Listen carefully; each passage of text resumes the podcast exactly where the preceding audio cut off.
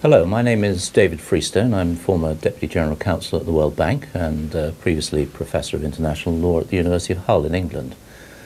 And I'm going to talk about the, the Law of the Sea Convention. The title of my lecture is 25 Years of the Law of the Sea Convention. Is it a success?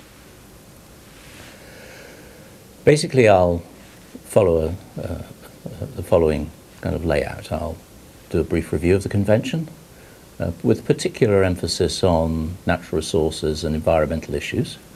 I'll look at the two implementing agreements of 94 and 95.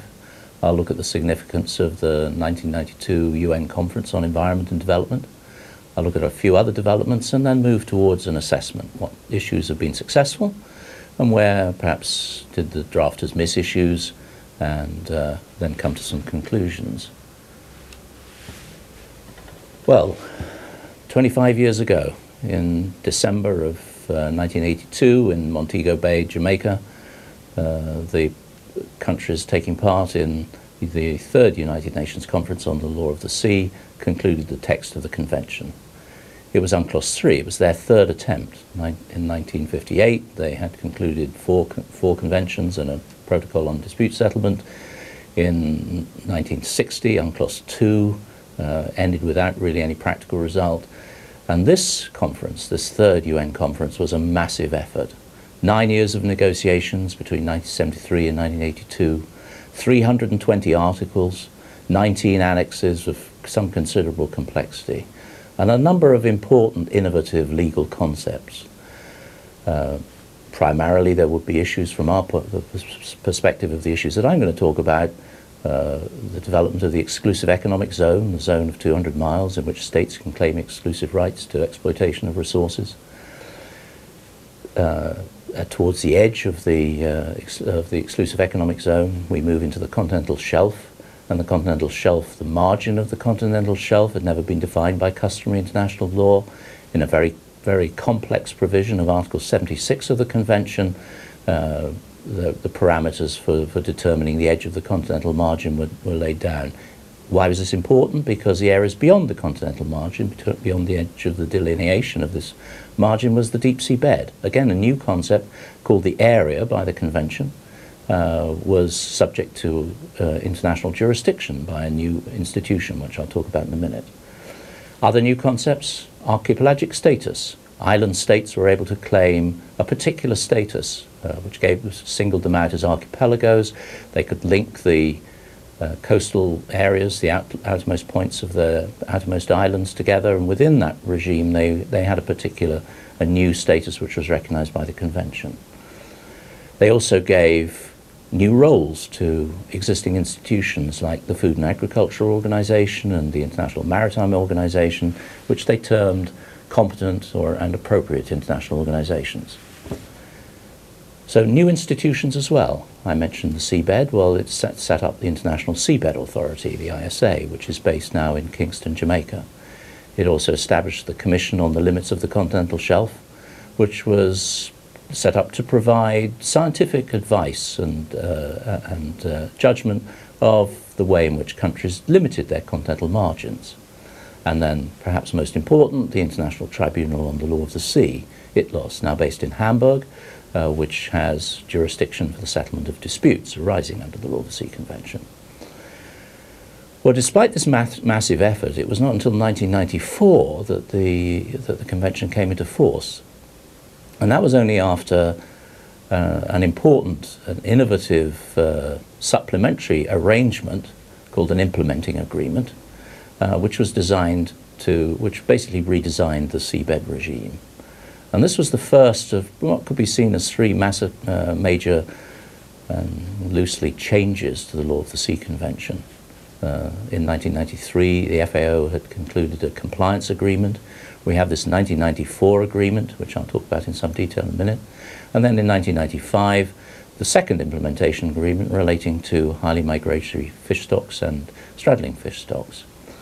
Well, the convention now has more than 150 parties, uh, which is as close to universality as it would be possible to get probably with a convention of this kind. Uh, and let me talk a little bit about these, these implementing agreements. The first one, the 94 agreement, which relates to the implementation of Part 11 of the convention. uh, and which was really able to bring the bottleneck which had occurred in the ratification of the convention to a close and bring the convention into force. Um, it's severely re-engineered, I think would be a, perhaps a, a, term, not a legal term, but a, a, term which uh, describes what happened with the, with the convention in relation to, to Part 11. Nine major modifications were made to that seabed regime. It changed uh, a number of the operating principles, either explicitly by saying that they won't apply, that certain provisions shall not apply, or also as principles of interpretation, the way that they should be interpreted. It set aside certain controversial provisions. Um, it shelved, for example, the, uh, the, the, the, so-called enterprise, which was to be the business uh, uh, corporation of the, of the deep sea, uh, of the International Seabed Authority, and it removed a, a number of the funding obligations of investors. It created a number of new organs, of which primarily there was a new finance committee. So this was a this was a, a, a substantial uh, re-engineering of the of the regime of Part 11. It resulted in entry into force of the convention, and it also avoided what was an important risk that without the convention coming to force, it had already been in existence for 14 years without coming into force, there was a risk that customary international law would begin to roll back some of the basic principles which had been accepted in the 82 Convention. Um, international lawyers have commented on this. Uh, Judge Nelson from the International Tribunal has talked of this agreement as a, a protocol of amendment. Um, Judge Anderson who was actually one of the important, that was instrumental in actually negotiating this, this uh, implementing agreement, takes the view that the word amend is best avoided, and you'll notice that I haven't used that word. Uh, the late Louis Sohn, who uh, had played a, a, remarkable role in the development of the dispute settlement uh, part of the, of the convention, said that the convention itself is an ex excellent example of adapting international law to new circumstances, and the 1994 agreement, he thought, has carried this process further and has adapted Part 11 to the changed circumstances of the 1990s. And certainly without that, that agreement, uh, the convention probably would not have entered into force for another, another few years. Now, the second implementation agreement dates from 1995 and this was designed really to address what was part of the, has been called the unfinished agenda of uh, the regime relating to straddling fish stocks and highly migratory fish stocks, stocks that move beyond national jurisdiction or which, which spend most of their lifespans within uh, outside areas of national jurisdiction. Um, and in, in this convention, we see, in this implementing agreement, we see for the first time in what is effectively a global fisheries agreement, the need to protect the marine environment. And it does this through provisions which uh, emphasize the importance of the protection of bio biological diversity, biodiversity as it's called, the maintenance of the integrity of marine ecosystems, and the minimization of risks of long-term or irreversible effects, particularly of fishing operations. It, it, is an implementing agreement. It develops the regime of the 1982 regime. It takes it further uh, and it introduces new concepts. It endorses, for example, uh, concepts which had, and I'll say a little bit in, in, in, a minute about the, the Rio meeting, the Conference on Environment and Development, but incorporates concepts that had been uh, endorsed by states at that 1992, uh, that 1992 meeting, particularly the ecosystem approach.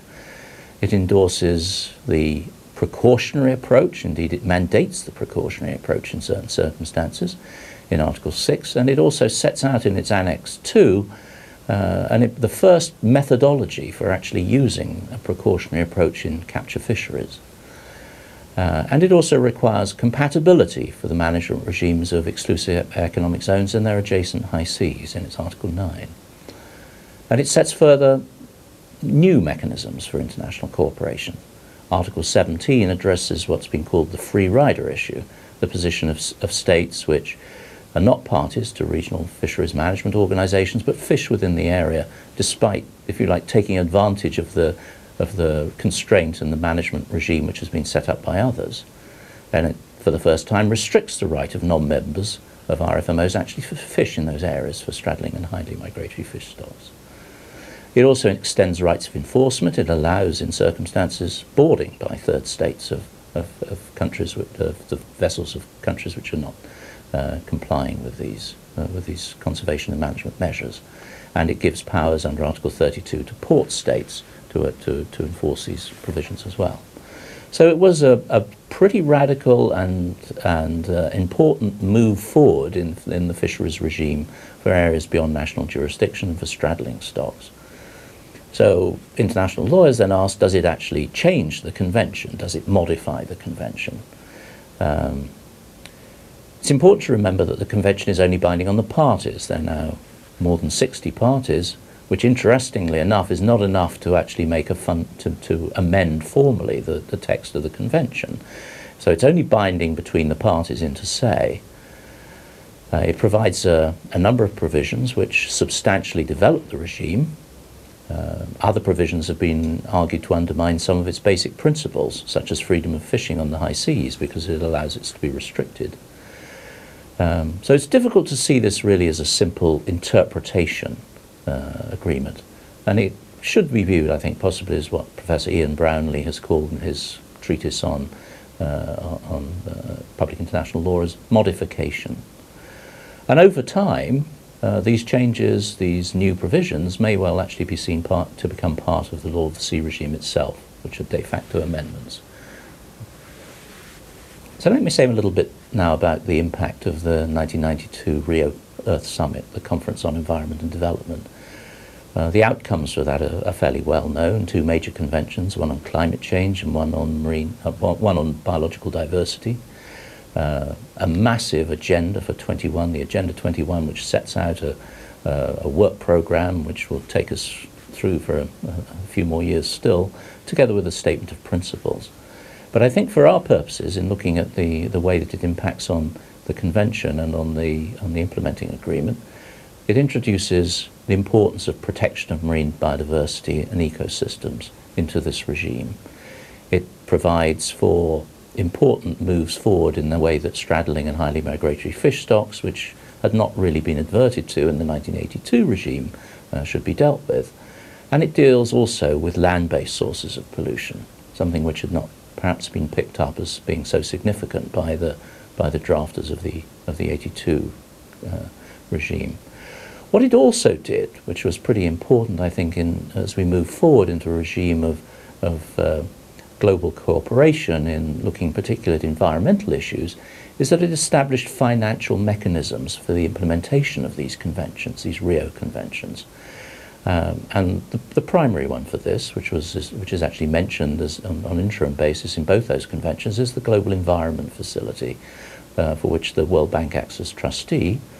Uh, and on the basis of the principle of common but differentiated responsibility, uh, the developed countries agree to contribute to the environmental to the uh, global environment facility in order to finance activities of developed developing countries. Um, now we don't have a similar mechanism for the Law of the Sea Convention. In that sense, the Law of the Sea Convention was, was 10 years too early. There are certain aspects of what of conservation of biological diversity which could be funded by the con convention, but that's perhaps something which which the uh, we could see as a, as a defect in the subsequently in the instrumentalities for implementing the convention. There have also been a number of uh, wider scientific discoveries and developments which, which uh, the drafters of the convention really could not have known would happen.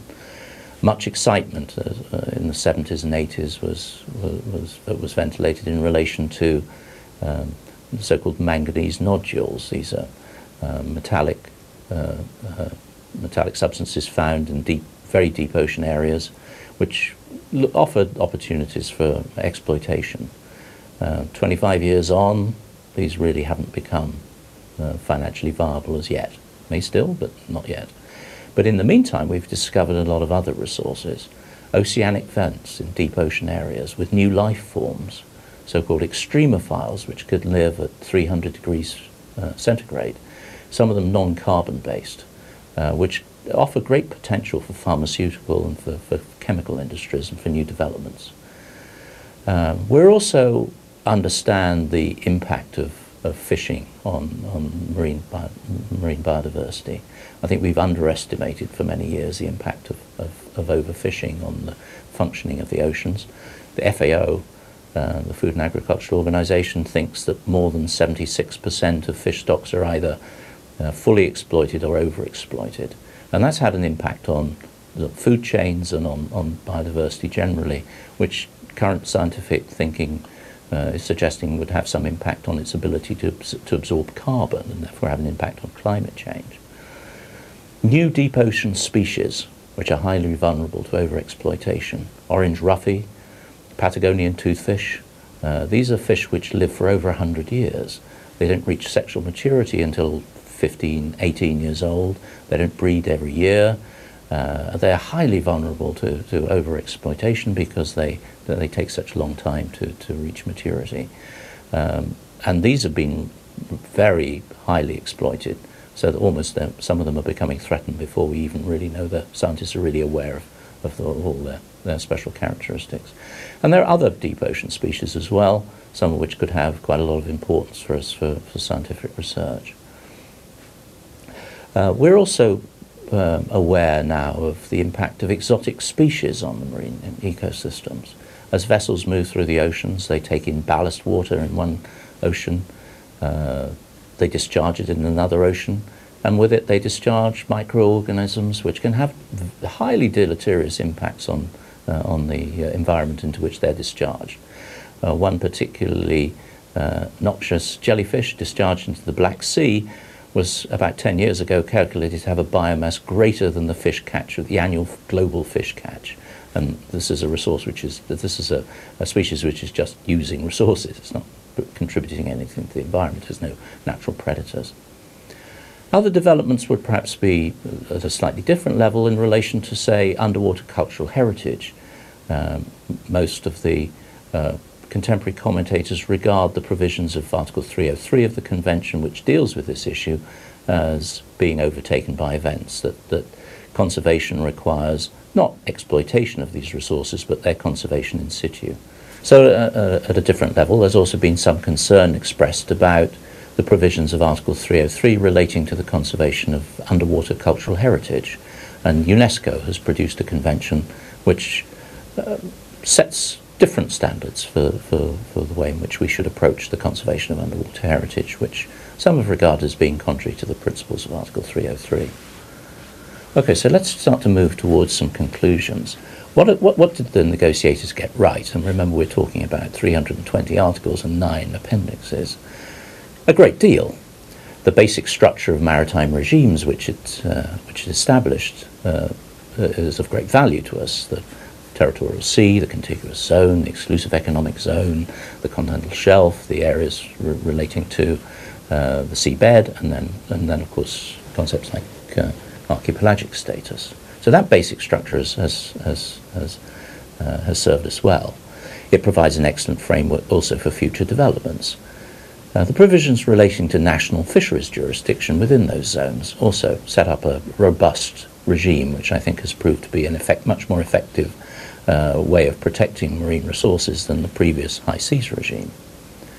The basic unequivocal principle of Article 192 that states have the obligation to protect and preserve the marine environment was, a, was very far sighted and now it must have passed into customary international law. So that was a major innovation by the Convention. And it also codified principles for marine pollution control, even if it didn't perhaps pay as much attention to to uh, land-based sources it perhaps could. It also introduced important integration techniques into uh, to allow the the text of the convention to respond to new developments. For example, international institutions are entrusted with specific tasks in respect to the convention. I already mentioned FAO and IMO. And states are required to cooperate through international institutions. They're required to establish more detailed rules and regulations through competent international organizations to respond uh, to new challenges. And they're required to take into account and act upon the recommendations of organizations. And the measures that they adopt have to meet generally accepted rules and standards. What did they miss? Well, really, the things that they couldn't have been expected to have foreseen the scientific, scientific developments that I talked about, the deep ocean vents, the deep sea species, the significance of deep ocean and, uh, and, and, high seas areas for global uh, planetary uh, climate uh, functions, these sorts of things they, they really couldn't have foreseen. Uh, they probably gave, this is my own view of course, undue importance to a number of things. The regime for manganese nodule mining, took a lot of time. It was a highly sophisticated regime. It was, of course, the regime which was changed by the implementation agreement of 94, um, still yet to produce the financial results which were expected of it 30 years ago. They also spent a lot of time on the amendment procedures. Um, and as we've seen, de facto changes have actually been introduced into, by, into the convention by the implementation agreements without the use of the implement of the amendment procedures. In fact, they are so complex, you know, one, would wonder whether they'd ever be used. I also said they codified the practice of oil, on oil pollution and ocean dumping, but they did under, uh, underrate the significance of land-based sources. This poses a particular problem for an international regime because this does arise in areas of national jurisdiction, but it is, it is more than 60, 70% of, of marine pollution actually comes from land-based sources. Nor did they know that 10 years later in, in Rio that, uh, the state, that states would be developing new mechanisms of financial assistance to assist developing countries to take advantage of the new opportunities which the uh, Law of the Sea Convention offered. So, was it a success? Has it been a success? Uh, Judge Anderson, in a recent uh, essay, reminded us that uh, Professor Verzijl, who was the legal advisor to the Dutch delegation to, uh, UNCLOS 1, although, of course, in 1958 they didn't realize it was only the first one, uh, says in his massive history of international law, uh, he reports that as he was driving in, his, in a taxi back to his hotel after the end of the convention, he reflected on this question. Was it a success? And he decided, as a whole, it was a success. Well, let's apply the same criteria to the Law of the Sea Convention. It has near universal participation. It has a robust and viable regime. It's in introduced important new concepts.